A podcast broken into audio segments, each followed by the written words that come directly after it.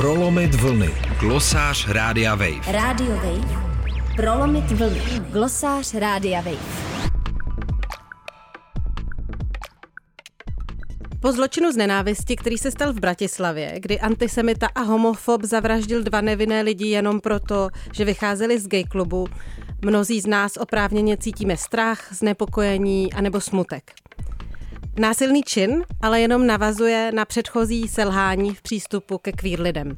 Výpady a útoky vůči LGBTQ plus lidem nezaznívají ve veřejném prostoru jenom na Slovensku. V Česku je můžeme v různé míře slýchat o čelních politických i katolických představitelů. Mnoho se dá poznat i z toho, co politici nedělají. Mohli by dát jasně najevo, že LGBTQ plus lidé nejsou občani druhé kategorie. Stačilo by k tomu zrovnoprávnění manželství a povolení adopcí.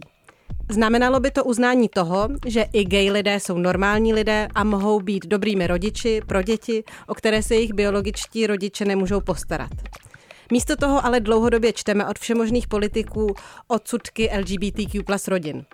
Ve své předvolební knize například premiér Petr Fiala napsal, že nikomu nebrání, aby žil s kým chce, ale že po něm nikdo nemůže chtít, cituji, abych věřil, že lidé stejného pohlaví mají vytvářet manželství a rodinu, která se rovná té přirozené. Na rodinu mu prý nemáme sahat a naopak ji máme chránit. Ale před kým? Považuje Petr Fiala LGBTQ plus lidi za někoho, před kým se musíme chránit? Třešničkou na dortu jsou jeho aktuální vyjádření ke střelbě, v níž odsoudil násilí, aniž by vůbec zmínil LGBTQ plus komunitu. Ve stejném duchu se to povedlo napsat eh, i Marianovi Jurečkovi na jeho facebookovém profilu. Marek Benda z ODS straší tím, že manželství homosexuálů povede k muslimskému mnohoženství a že, cituji, je snaha prosadit uzákonění manželství homosexuálních párů součástí celkové snahy destruovat západní civilizaci. A sám by nejradši zrušil i registrované partnerství. Obdobně se vyjadřuje i Aleksandr Vondra a Jan Skopeček. Marian Jurečka z KDU ČSL si nechává radit od Jany Jochové z Aliance pro rodinu. A Jana Jochová veřejně prohlásila, že kdyby byl její syn homosexuál, poslala by ho na léčení. A takových lidí má kolem sebe vládnoucí koalice spolu víc. Jen o jeden hlas neprošla v Senátu nominace na ombudsmana Jakuba Kříže, který má také vazby na Alianci pro rodinu a ultrakonzervativní Ordo Juris a jeho veřejné odsudky homosexuality se dají velmi snadno dohledat. Spolu mluví o posunu na západ, ale jejich přístup k rovnosti je zcela východní. A především utvrzují veřejnost v tom, že nenávidět LGBTQ plus lidi je v pořádku. A od slov a přesvědčení pak není daleko k činům. Slycháme často výroky, že kdyby gejové a lesby nebyly tak aktivní ve veřejném prostoru, nic by se nestalo. Že LGBTQ plus propagandy je všude moc. Tyhle výroky ale vychází z milného dojmu, že LGBTQ plus lidé už rovnosti dosáhli a svým aktivismem jenom provokují. K rovnosti máme ale i v Česku poměrně dost daleko. Dokazuje to i výzkum veřejného ochránce práv z roku 2019, který zjistil, že tři čtvrtiny LGBTQ plus osob si myslí, eh, že jsou queer lidé diskriminováni. To samé si myslí jenom třetina majoritní veřejnosti. Já bych si moc přála, aby už LGBTQ plus aktivismus potřeba nebyl.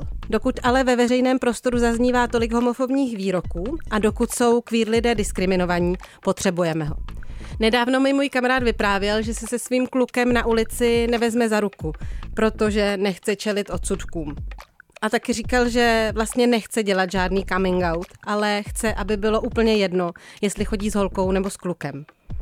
Respekt k LGBTQ plus lidem by se měl projevovat tak, že to právě přijmeme jako běžnou součást našich životů a bytí. Měli bychom přestat mluvit o toleranci, když chceme mluvit o našem vztahu k LGBTQ plus lidem.